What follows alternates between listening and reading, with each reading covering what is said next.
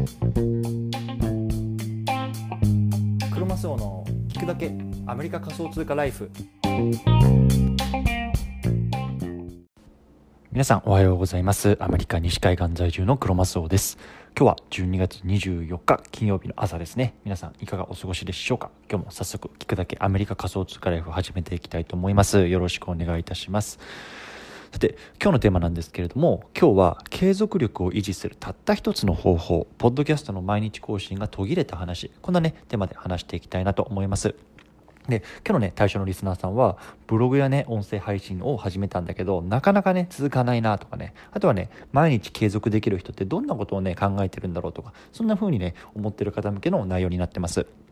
で僕自身はね今年の2月にね、まあ、一度このポッドキャストの配信を始めたんですけれども、まあ、5月ぐらいにね、まあ、完全にやめてしまいました。うん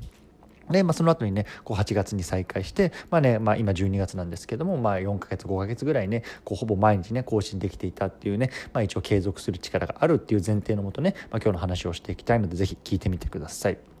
はい。でね、早速なんですけれども、まず結論から言っていきたいと思います。ね、継続力を維持するたった一つの方法方法なんですけれども、まずね、一度やめてみようというようなね、ところをね、あの提案させてもらいたいなと思うんですね。まあ、これねすごく逆説的なんですけれども、まあ、一度やめてみてでさらにねこう1週間経ってこうやらないと気持ち悪いなっていうね感情があるかどうか、ね、これがね非常に大切だなと思うので、まあね、今日はちょっと僕のね具体例なんかも挙げてね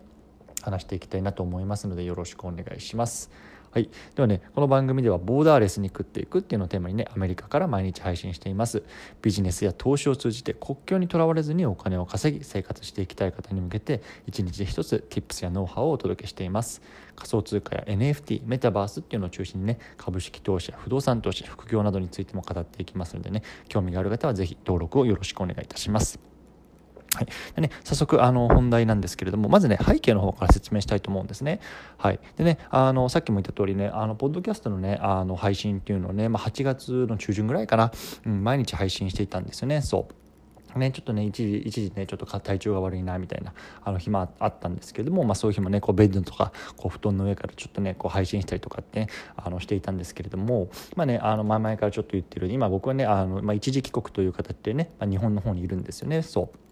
でまああの今ご存知の通りねこう海外からこう日本に帰ってくる人とかっていうのはねやっぱり隔離とかっていう、まあ、結構そういう制限が厳しくて僕の場合はね、まあ、あのこの施設に行ってくださいっていう感じでこう成田空港に戻ってからさらにねそのホテルの方に送られてそこでこう3日間隔離しなければいけなかったっていう状態だったんですよね。そのねやっぱ指定の施設での隔離っていうのが、まあ、思った以上にねきつくてでそこでね一回更新がこう途切れてしまったんですよね。そう。その時にね僕が感じた感情がなんかねいやちょっと気持ち悪いなっていう感情だったんですよね。そう。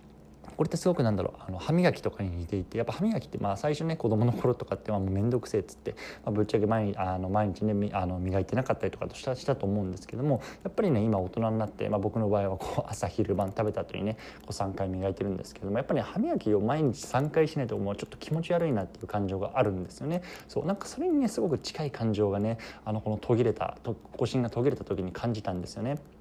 そう。でその時にね僕が思ったっていうのは、まあ、僕自身はねこういうね音声配信とか、まあ、ポッドキャストの配信っていうのが好きだなと合ってるかなというようなことを感じたんですよね。そう。でこれがねちょっと大事なのかなっていう話をね今日はちょっとしていきたいなと思いますのでねよろしくお願いします。一回ねチャプター区切りたいと思います。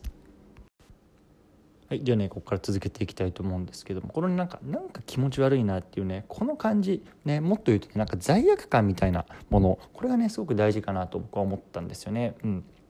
ね、多分ねこういう感情ってねこうなんかこれ聞いてる皆さんもあるかなと思うんですね。例えばさこう副業でねブログ始めたとかさちょっとプログラミング学習してみたとかさあの英会話オンラインねあの会話やってみたとかねあのいろいろこうやってるいや始めた方とかも多いと思うんですけれどもでもね例えばね3日持たなかったとかね1週間持たなかった1ヶ月持たなかったこうやってね、まあ、いわゆる挫折っていうね、まあ、あの表現がいいか分かんないですけれども、まあ、そういうふうにね挫折しまったしてしまったねあの人って僕もありますけどあるあるあるいると思うんですね。そう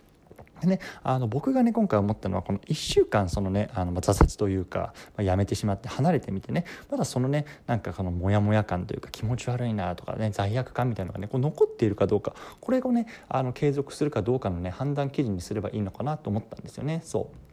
僕自身ねそのまあブログをこうこう、まあ、ままだまあ細々と書いてますけれども、まあ、書いてた時にここね更新がねやっぱねこう途絶えた時がやっぱあったんですよねでその時はねあの特に、まあ、最初ねやっぱ3日ぐらいこのなんかわなんか気持ち悪いな罪悪感みたいなのがあったんですけれどもやっぱり、ね、1週間とか離れてみるとなんかそのぜあの罪悪感みたいなのが非常になんか薄れていったんですよねそう。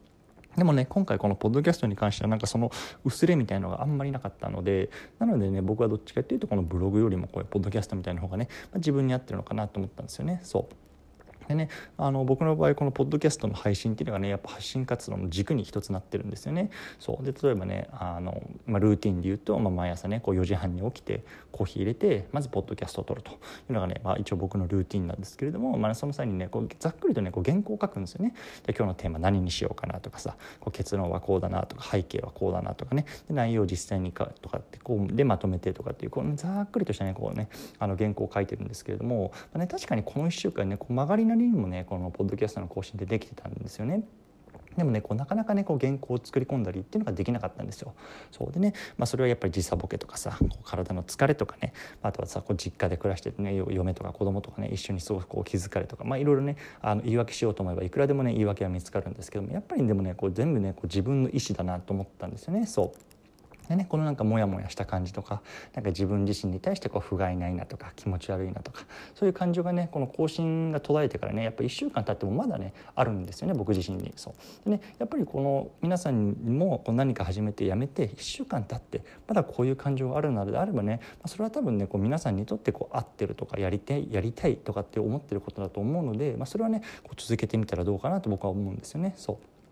逆に言うと、まあ、この感情がねこう1週間経ってなくなっているのであればね多分ねそれはね、あ、あの皆さんにとっても合ってないことだと思いますしね。もうねどんどん次のねことを探していけばいいんじゃないの？って思うんですよね。そう。で僕自身もねやっぱり、ね、さっきも言ったみたいにブログとかあとはねこう NFT の運営とかってまあ一応ねまだやってるんですけれどもまあちょっとねあのこう更新頻度が低かったりとかしてるんですよね。そう。でもそれに対してね、まあ、変な話はちょっと罪悪感みたいなのもなかなか感じてないと。そう。でも一方でねまあポッドキャストっていうのはねこうなぜか続いてるしこれってねやっぱフィーリングの問題だと思うので、まあ、世の中にはねこういろんなね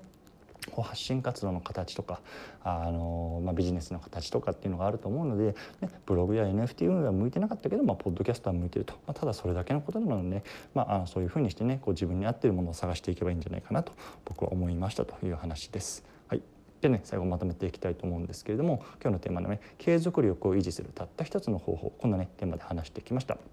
ねまあ、結論から言うとね一度ねやめてみてはどうでしょうかってことなんですよね。うん、でね1週間経ってこうやらないと気持ち悪いなとかなんかモヤモヤするなっていう感情がねあればねこう再開してねあの言ったらいいんじゃないのっていうねちょっと今日の逆説的な話をしてみました。うんね、僕自身のこうポッドキャストの更新がね、まあ、途切れてしまってねこのモヤモヤみたいなのをね、まあ、あのこうちょっとここに残しておきたいなと思って今日このテーマをねあの取り上げてみましたというような話でございました。ね、今日の合わせて聞きたいなんですけれども今日はねポッドキャストを100本収録していくら収益が出たかこんなねテーマで話した内容がありますこれね記念すべき100回目のあの配信な内容なんですけどももしね興味がある方は聞いてみてください。はい、ね、最後雑談なんですけれども今日ね12月24日金曜日ってことでねもしかしたらねこう今日が仕事納めでね明日から冬休みっていう方も多いと思うんですけれどもね、まあ、本当に1年間お疲れ様でしたというところでね、まあ、僕自身はもうすでにこうなんか半分休みに入ってるような感じなんですけれども、まだ隔離期間が続いているのでねまあ、あのこう家にいながらあの、ま、また引き続きコツコツやっていきたいなと思いますというところでね、まあ、皆さんも体調に気をつけてお過ごしください。ではまた今日こちらで終わりたいと思います。お疲れ様です。